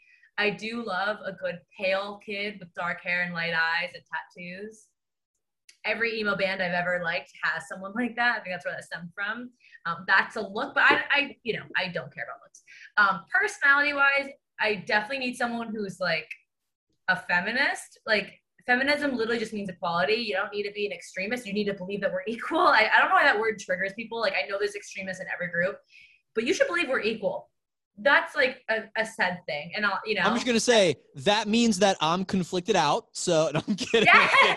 No, I swear to God, I was at a room in Fytel once and I've mentioned it and like the word feminism and all the men, the boys turned to me. They're like, Lee, are you a feminist? I was like, yes, I believe we're equal. What the like? It's not what you think it means. It literally, the simplest term, it means that. And the reason why I bring this up is my last boyfriend was like scared of feminism, and I get it. There's people in feminism who makes that scary, but he was like, and I was like, what? Like you work at a place with me where all the women get paid less. Like it's an issue. Like, you want to know why? Well, you want to know why I know that I believe that men and women are equal. And I've actually never told this story on the podcast. When I was in fourth grade, I was in the North Beach Elementary. I was in like the stairwell, and someone was telling me something about like women versus men. And I looked at that person and I was like, what's the difference between men and women? Yeah. And that person like started laughing at me, and a few other people heard me say that and started laughing. And I just kept on thinking to myself, like, okay, they're laughing, but they're not answering the question. Yeah, they don't have. This was me in fourth grade, And like in fourth grade, I knew the difference between a vagina and a dick. But I was like, really, what's the difference between men and women? And it's like literally just genitalia. Yeah, I mean, it's absolutely like an environmental thing, like you. And like also strength, though. We have to like recognize that. Yeah, like it's funny you mentioned that. So biology wise, I don't know. I'll count it. I count it as a word. Okay. Yes, like the whole like men being stronger, but then like women are stronger in their lower halves, like our legs and our pelvic. Like we can do certain things that men can't do workout wise, like with our legs. Like there's things that. You know, and I don't want to speak for just men and women because there also are trans men and trans women who are men and women, all those things. You know, I'd love, yeah, sorry, go ahead, but I have a question after. Yeah, okay, so I'm saying, like, I don't know if you were saying, like, how men are technically stronger than women. I don't know if you're going in that route, if that's what you were mentioning. But it's like, for example, there's like this, I love this workout. There's this workout, or not workout, this stance that it was showing the difference of balance and strength in men and women's bodies because they are built and created differently. And I think it was like, I don't know, it was like kind of like squatting in a way, and then you had to move a certain way. And every time a man did it, he fell because his center of balance wasn't in his pelvic bone. It's like, you guys are up here and we're down there. And all the women could succeed every single time. Whoa, and it's really just like, what? That's how women are stronger in our lower halves, are balanced in our lower halves, and men's are in the upper half. Because, you know, like we have like the babies and we have to, you know, deal with that. And we have like the hips and all that. And then you guys were like, the, you know, yeah. And I think that's absolutely like how people are born, but I think absolutely people can do what they want with that after and alter it. And, you know, there's a weird thing with that. There's obviously some differences biology wise.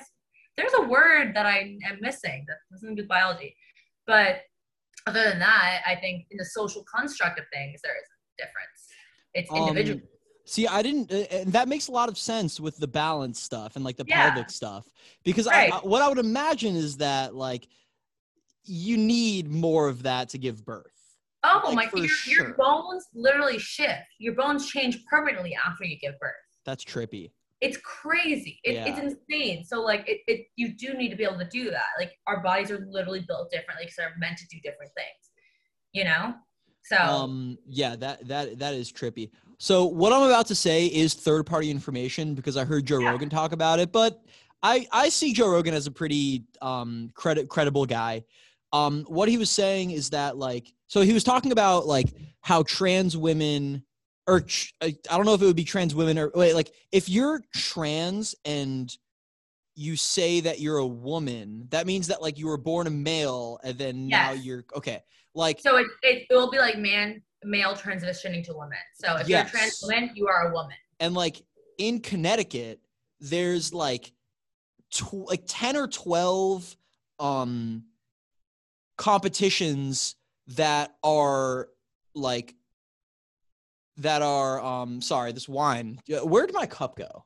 Oh, I think are you talking about like how there are like athletic competitions and there's trans women on so hold on, a trans woman was born a male, correct?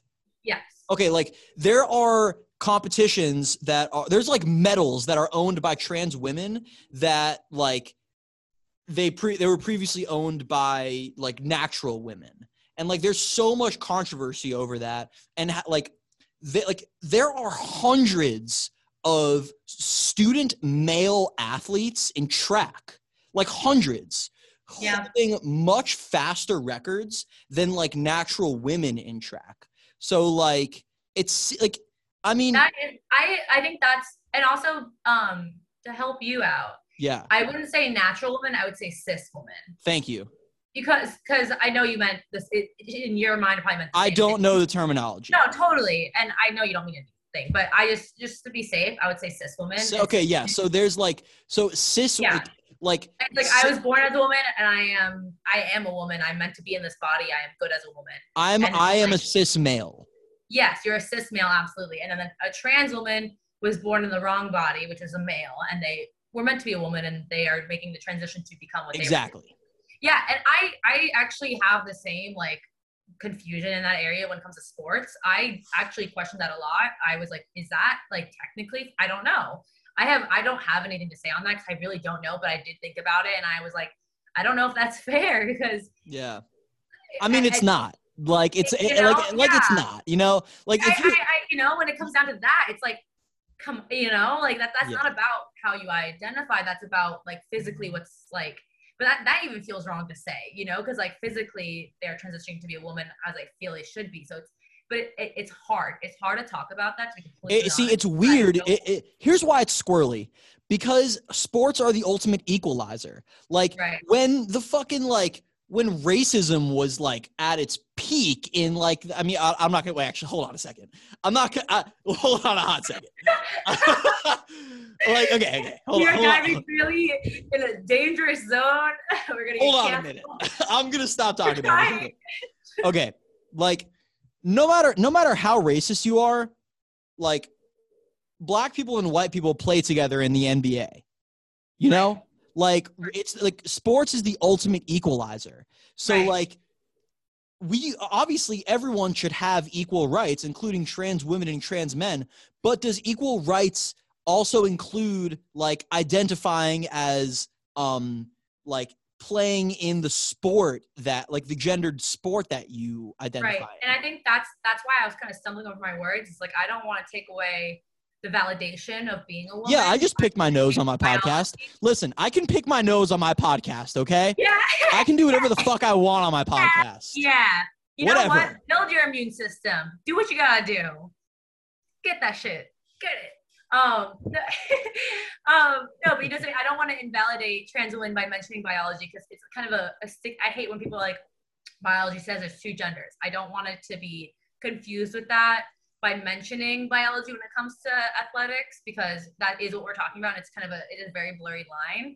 But I guess the one thing is, yes, technically males and females when born have a different anatomy. They have different strengths and weaknesses in different areas, which could be affected in sports.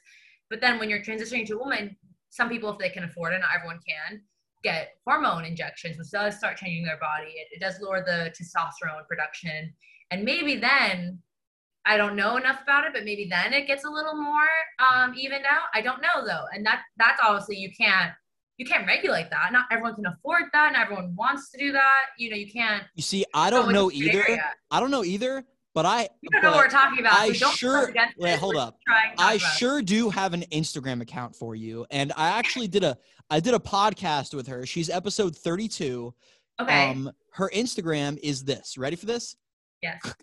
Literally the best. I love it. Yeah. I love it. I love it. Yes. I love it. She's redefining sex education. And one of the things that I brought up with her, and I'm going to bring up with you right now, and I also brought up with Girls Room Radio on a different episode of my podcast, is this. It's a question. Should there be an age restriction for sex change operations? Interesting. But wait, before you analyze it, I want to give my opinion. Okay. I think absolutely yes. I think that having like a full-on sex change operation, flip-flop, it was funny. Flip-flop, that's from The Office. Right? Flip, like when he gets a vasectomy, flip-flop, flip-flop. Like what if getting a sex change operation is a gigantic decision. Like there's a legal thesis, there's a legal theory called capacity. Like the government says, you do not have the mental capacity to smoke cigarettes until the age of 21. You do not have the mental capacity to drive until you're 16. So you probably don't have the mental capacity to get a tattoo until you're 18. So like a tattoo is a lot less serious than changing your penis into a vagina. So I think that there should be an age restriction, but there's a big thing that you actually mentioned that needs to be considered, and that is hormone therapy. Yes. So should there be an age restriction for hormone therapy? Maybe is the real question. I don't know. I think that is the real question, because even so, I did get implants and I got them removed, just like background for why I mentioned this. But there is an age restriction on that kind of cosmetic surgery. What is it? I was 17 at the time and I got silicone. You need to legally, for some reason, by the FDA, be 21 to get silicone, not saline, like a certain kind of implant. I don't know what 21 and 17 is different for kind of material going in your body, but there is an age restriction on that. I got through it with like some medical loops. Don't recommend. Don't recommend. But if there's an age restriction for that kind of major surgery, for something cosmetic, not something that was, you know, tugging at my soul and like, you know.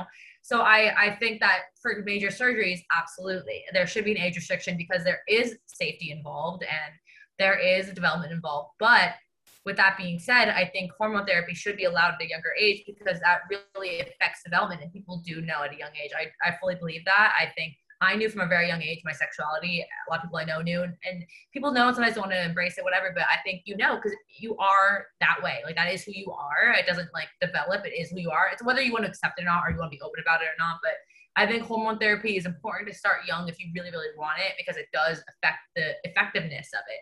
But a major surgery can wait, and it should wait for a lot of reasons, and that will always be available, and no matter what age you are, it doesn't affect the outcome. But hormone therapy, the age you started at, can affect the outcome, and I understand why people want to start younger when you are developing.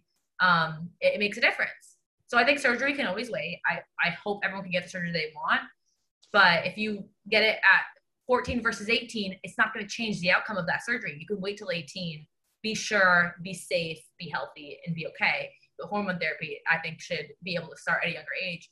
I mean, and the reason why I also say this is I got on birth control at 12 years old. They allowed me to get on birth control. That's very, very early. That's extremely young. It was for a health reason.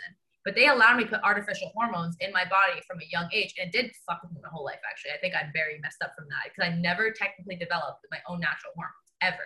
So you take birth control, you stop developing natural hormones, and it's replaced by this artificial hormone, and your body doesn't produce as much. So they allowed me to develop through puberty on artificial hormone. So what's the difference? Like, and that was that's a normal thing to do for girls who have like ovarian cysts and other period issues, or uterus issues. Very common. It's actually the only treatment. Like, it's totally normal.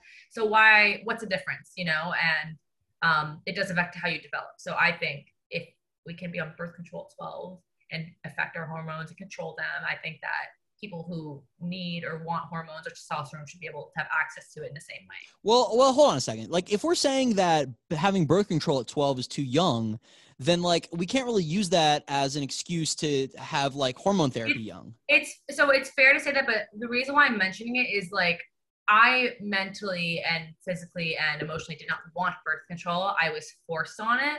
Okay. Because I was told there was no other option, and I do wonder. But that's the thing. Is like I'm not talking about me transitioning, right? I wanted my natural body to be my natural body as it was developing. Right. So I would have liked to see my natural body develop without artificial hormones.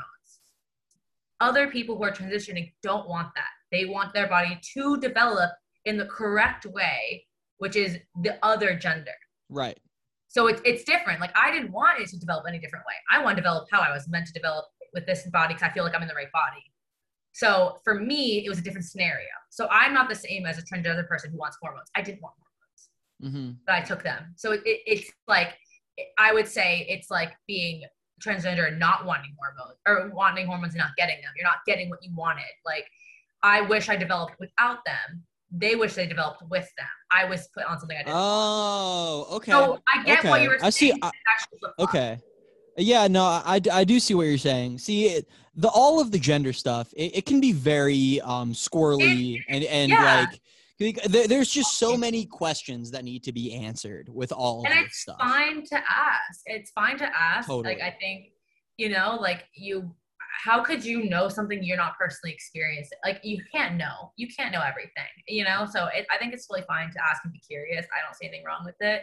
I think the only thing is like you can't assume. And so I don't want to assume anything, but from my personal experience, I can understand like wanting or not wanting hormones and how young they're willing to put girls on birth control. I don't see like, so I'm talking more also about government restrictions. If they are like, hell no, we won't allow someone to get on hormones at a young age, then that's like a prejudice against trans. That's not a scientific reason because you're letting other young girls go on birth control, but you're not letting male transitioning to female individuals go on. That is an extremely good point. That is an incredibly good point. And I like that a lot. Yeah. Wow. I feel like we've covered so much during this podcast. Across the world. We have covered everything in this podcast. Yeah, we really did. Literally incredible. This is about art and stuff, but like everything. Yeah. So fucking awesome. Awesome. Yeah. Yeah. Like, wait, I want to go back to you though. Yeah. Like because I want to go, I want to get to where you are now. Yeah. Like, I think that's a good, you know what? I honestly love how this conversation went so much. Like, I'm going to come to Tampa and hang out with you because I think you're freaking dope. And you totally have a place to stay. I am on my way. But I love how this conversation went because I do think all of this does make sense for where I ended up because I did go through all these motions of thought and process and growing. So let's talk for a second. Yeah. Let's talk for a second. We've been talking for a fucking hour and 45 minutes. Let's talk for a second. God, I kind of want to change my camera angle. Whatever. Do it. I dare you. What? I dare you. Do it. All right. Fuck it. Here, do it. Go. What's stopping you? I just want to, like... Pinkies up. If you're watching this, you have to take a shot of something. Wait, hold on. What'd you say? I'm talking to your listeners or your viewers. Oh, now I'm too far out. Hold on. Can you believe he went to law school, but he can't work a camera? It's crazy. I taught myself all this shit, so hold on a second. I'm going to get my cat while he's doing this. There we go. Here, wait. I'm going to go to the bathroom. So, little break, okay? Okay, I was going to get my cat anyways. Great.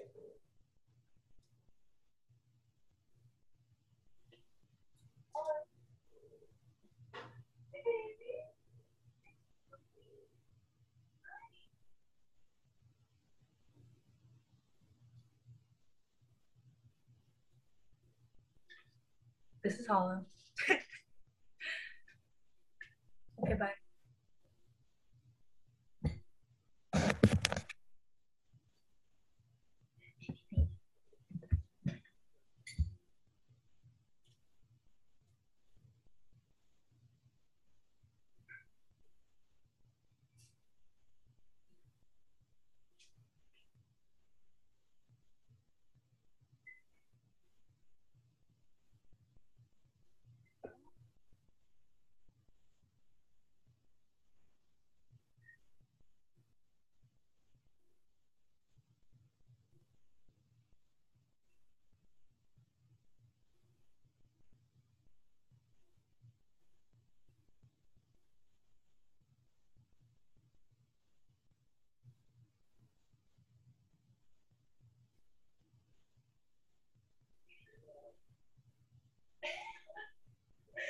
I want to fall still.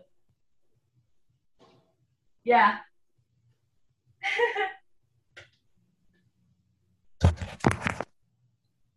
Hi to the viewers, if Levi ever looks at this. I am pansexual. You could say bisexual, people who don't know what pansexual is. It's not the same thing, but...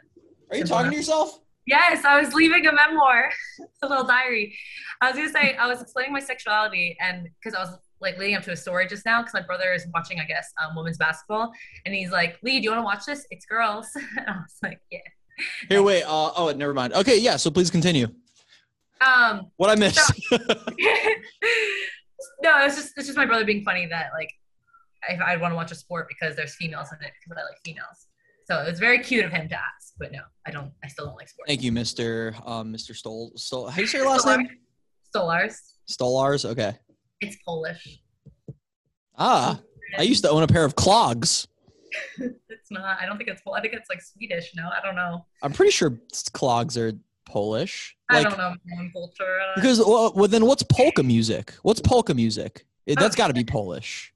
It sounds like it, but watch, it's not. I'm gonna do research after this. Well, no, like, we can look right it up now. Right? We can look it up right now. No, look up what? You look up polka music. I'm gonna look up clogs. Polka music. Okay, I'm gonna. Oh, it's Czech. Wait, but I'm gonna look up polka music shoes. Dutch. Clogs are Dutch. Oh, clogs are Dutch, and Dutch is Swedish. You're completely correct, aren't you? I am. I'm really smart sometimes. Wait, are you on? Are you on TikTok? Yes. You're so valid right now. That fucking face, dude.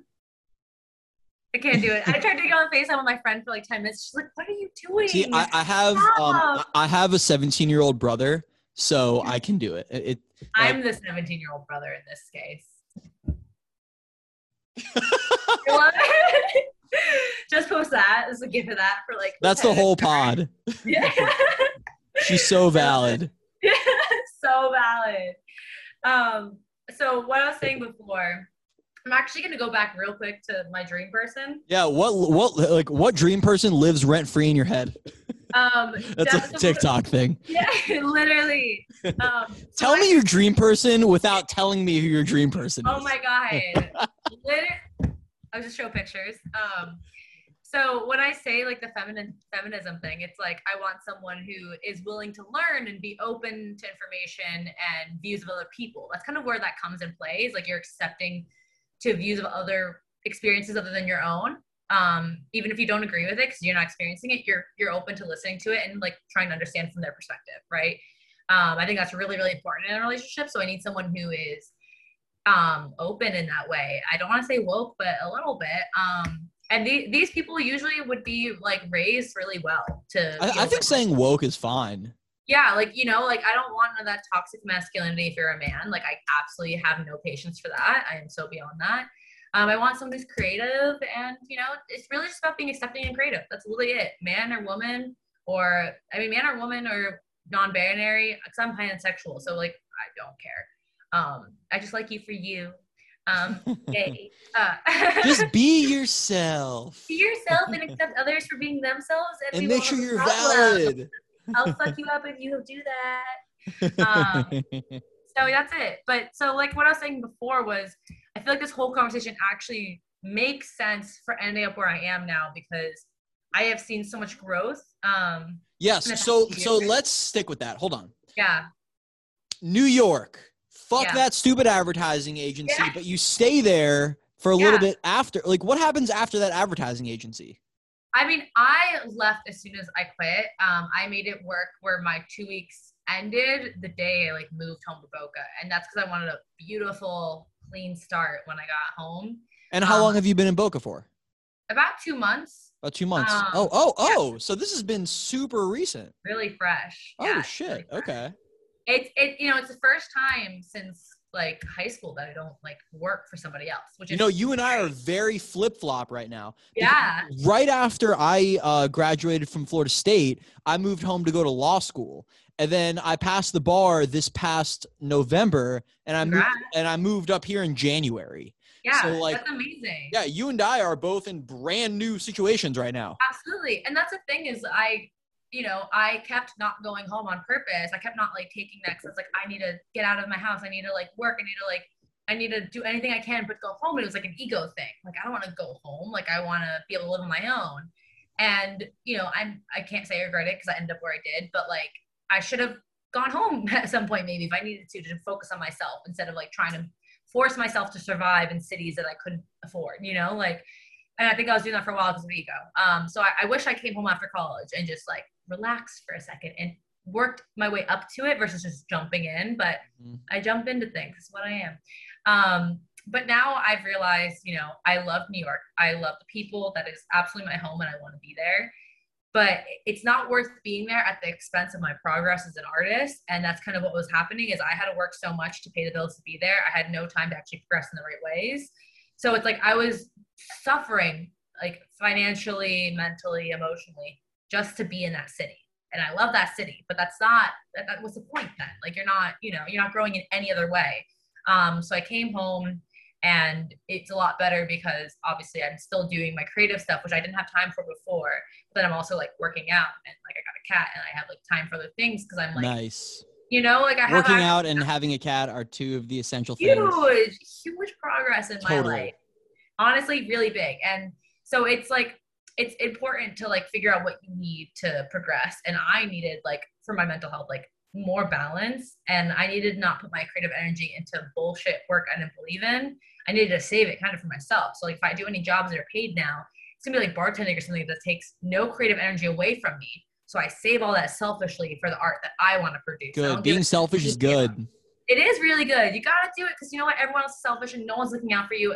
And you can have friends and that's cool, but still look out for yourself at the end of the day. It's fine. Don't be a dick, but look out for yourself. Yes. But don't be a dick. There's a difference. I love that. And I can't think of a better way to end this podcast. This has been fucking awesome. This has been great. I love it. Yes. Thank you so much for coming on the pod. This has been cool. Where can people find you?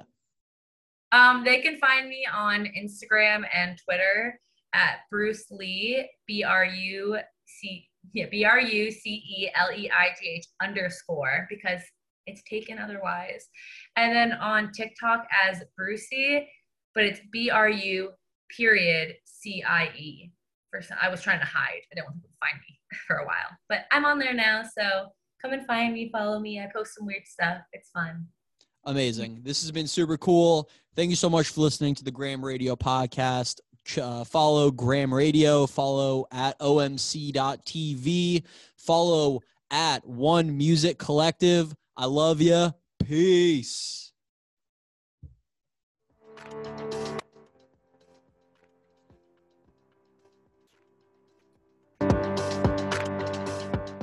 That was fucking awesome. That was so fun. Yeah. That was great. Seriously, great pod. For I loved it. Real. I'm definitely going to come visit you. I've never been to Tampa. I feel like we'd have a fun time.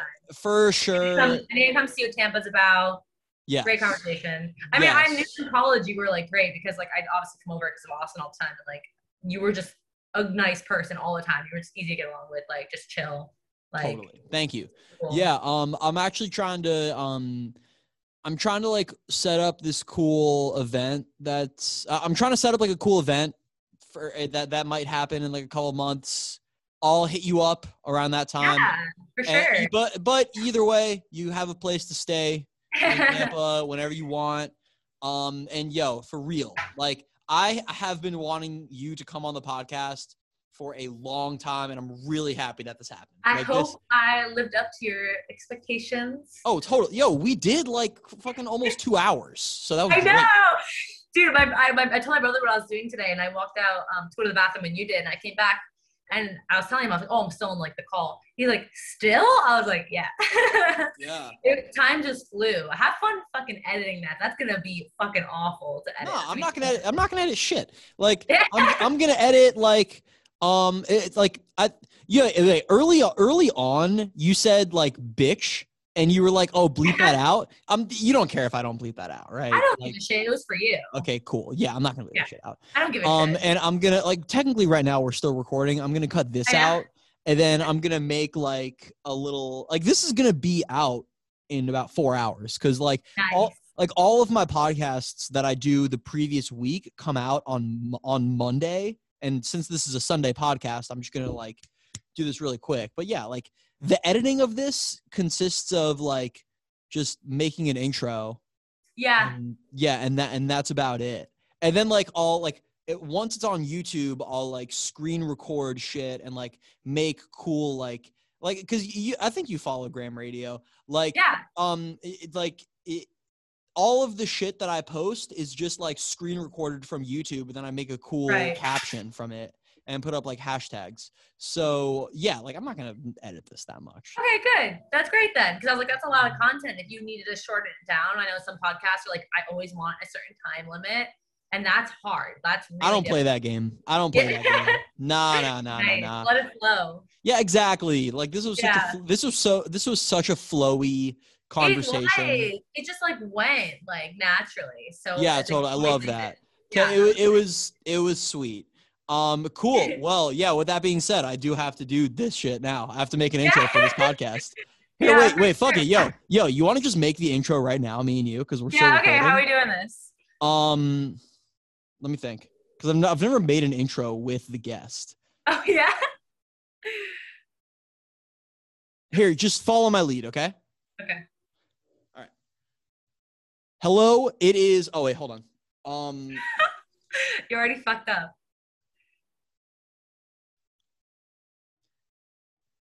It is Monday, April 5th. Nah, fuck, hold on. Okay. Hello. And that's Sunday because it's Easter Sunday. We mentioned it too many times. Okay, yeah, it is Easter Sunday. All right, cool. It is Easter Sunday, or wait, it is Easter Monday. It's the Monday after Easter, and I'm here with Lee, and we're recording this intro together. This is exciting. Welcome to the Graham Radio podcast. Today we have Lee Stolarz, which is how... He also goes by Bruce Lee or Bruce on social media. and we just recorded an incredible podcast. Enjoy the show. Make sure that you follow her on all her social media accounts at Bruce Lee, which is cool, like Leigh. Follow at Graham Radio. Follow at One Music Collective, at OMC.TV. I have a lot of other great podcasts that dropped. Bush League, the Bush League podcast is wild. A lot of cool stories about like underground house music shows in Toronto.